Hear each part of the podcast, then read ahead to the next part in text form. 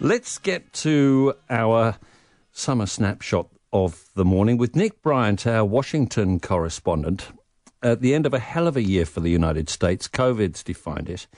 The US has the largest number of cases and deaths, well over 300,000 now. And of course, there was a presidential election with Joe Biden kind of unseating Donald Trump, although there's no sign of Trump being willing to go at all. What do we make of 2020 for the States and what will 2021 bring? The BBC's Nick Bryant has been watching it all for us and will continue to do so in the new year, and he's with us. Good morning. Good morning, Tim. Let's start off with a review of 2020, which, uh, I mean, obviously you had the election, but it, even more than that, it was COVID. Yeah, we thought 2020 was going to be the election year. That was going to be our big story, and of course, the year was hijacked really by this pandemic and America's response to it and America's mishandling of it in many ways because the pandemic exposed so many of this country's long term ailments, the dysfunction in Washington, the rundown of its government, the decline of reason, the downgrading of science, the politicization, Tim, of everything. Even the face mask here got politicized. It became a political emblem, whether you wore one or whether you didn't generally indicated whether you were going to support Joe Biden in the presidential election or Donald Trump in the presidential election. And of course, the death toll here has just been awful. More than 300,000 Americans will not end 2020 because of COVID 19. It has brought cities like New York, which is where I'm speaking to you from, to a standstill. Um, it has now hit the rural states as well. Um, this has been a nationwide crisis the like of which America hasn't really seen for 100 years. And what has it said about the state of health provision in the United States, uh, which has been a political issue for such a long time? Yeah, it's really exposed the problem of not having a universal healthcare system that is readily available for everybody. Um, we've seen great income and racial disparities being exposed by the coronavirus. And one of the ways that that is presented is in people's access to health care. And of course, the problem got worse because as people lost their jobs, people lost their private healthcare insurance. One of the saddest words I heard reported during the coronavirus was an old guy led in a hospital bed, um, worrying about how his family were going to pay his medical bills. And so it really has brought to the fore um, you know, we had Obamacare passed under the Obama administration, but it didn't include coverage for everybody. There were still millions of Americans that didn't have access to public health care. And coronavirus has really shone a spotlight on that, yeah.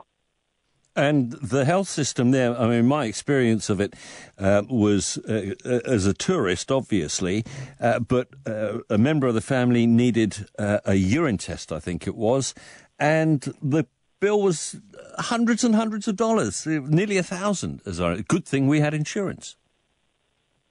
If you don't have insurance, the bills are absolutely crippling. I had COVID earlier in the year, Tim. So did my wife. We had some blood tests the other week just to make sure that things were, were okay to see if we had any of the kind of long haul effects. And, you know, those blood tests were over $3,000. Um, just crazy. You know, thankfully we've got insurance that covers most of it. But you know, that's the reality for so many people in this country. They can't afford access to healthcare. They can't afford the drugs that get prescribed to them. And it's been a big problem in the world's richest nation. You know, so many people are still uninsured. Okay. The other major story, as you said at the beginning, Nick, uh, you thought it would be the story of the year, the election, and it's not. It's not even really over yet. Tim, I think it is over. Um, and the Electoral College has obviously given Joe Biden the victory.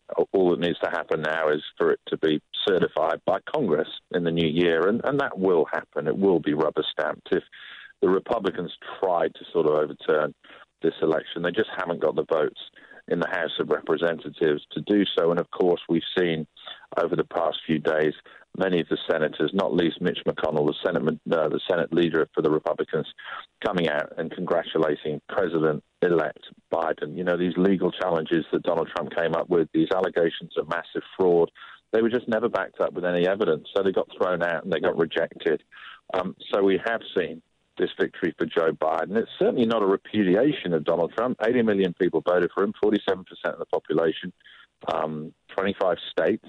Um, but we will see a new president sworn in on January the 20th, 2021.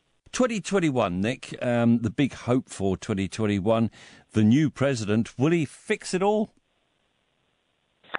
Look, I think those people who see Joe Biden as the panacea for America's problems, the guy that can bring this country together, the, the guy that can redeem the soul of America, the guy that can heal America, I just don't see that happening, Tim, because this country is so deeply divided. And what the election showed us was that there are two Americas, really. Joe Biden is the figurehead for one of them, Donald Trump is the figurehead for others, uh, for the other. And these two Americas really have two very different realities. So it's hard to see how Joe Biden can bring this country together. Sure, we're going to get a very different presidency. It's going to be a presidency you can have on in the background. It's going to be soft jazz after the round the clock heavy metal of the Trump years. But is it going to fix America's problems? Is it going to reunite this country? I don't think so. There have been uh, criticism that Joe Biden is not the man to stand up to China in the way that uh, Donald Trump has done during his term, and uh, that uh, Biden may not be, well, let's uh, be uh, slightly rude about it, may not actually be fit enough for the job. Look, I mean, I saw Joe Biden earlier in the year in Iowa and New Hampshire, and it was astonishing, really. I think all of us went out there, these first contests of the presidential primary season, and we were shocked to see how poor a front runner he was. He really looked like a front runner who'd done his dash. Um, you know, political points didn't make any sense. Speeches became these kind of rambling soliloquies. Um, he did look past his prime. And of course, coronavirus helped him because it meant he could have this cloak of invisibility. He could stay in his bunker in Delaware and not really campaign that much. And it was seeing him on the campaign trail that um, contributed to his big defeats in Iowa. He came fourth in Iowa, he came fifth in New Hampshire. Um, yeah, so there is that question. I think, you know, as the year has gone on, he's actually got a lot better. Uh, his speeches have become a lot better honed. Um, when he did campaign in the final stages of the presidential election, he was a far more effective candidate than he was at the beginning. But yeah, there are question marks. He's mm. going to be the oldest president ever to take office. And there is this question whether his best years are behind him. Yeah, uh, he was obviously told, um, can you see if you can manage to jog up to the microphone? And I saw him try that a couple of times and run out of path before he got there. He had to walk the last bit. well, I saw that happen myself. I was, I was there the night he actually won, for sure. You know, the networks called it. They had that drive-in victory rally in a car park in Wilmington, Delaware and he did run to the, the, the podium. And I wondered whether it was A, to show that he was vital and strong and had the energy levels to be the president, but I also wondered if it was impatience. I mean, the guy's been running for the presidency for the past 40 years.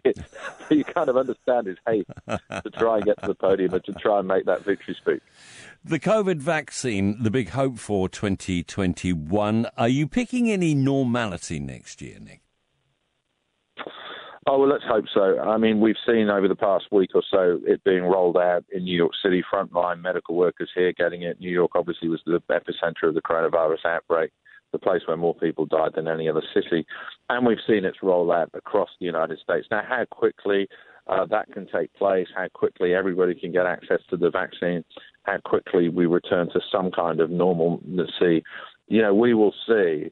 But I think you know the long haul effects of coronavirus, especially on the economy, are going to be profound. I mean, one thing that has been a problem ever since the turn of the century, really, the advent of the online business, the advent of the internet, is how that digital economy. A lot of people have struggled to find a way of earning a sufficiently good income within that digital economy. And I think what we've seen during 2020 is the digital economy on steroids you know, the main beneficiaries have been companies like Amazon. Uh, they have been companies online who obviously operate in that virtual space that don't need face to face contact. And I think for many people who have felt like economic castaways in the new digital economy, you know, that's going to be a problem that extends beyond the coronavirus. We look forward to uh, hearing from you in 2021, and thanks for everything this past year. Nick Bryant, our correspondent in the United States. Tim, my pleasure. Happy Christmas to everybody, and Happy New Year to everybody as well in New Zealand.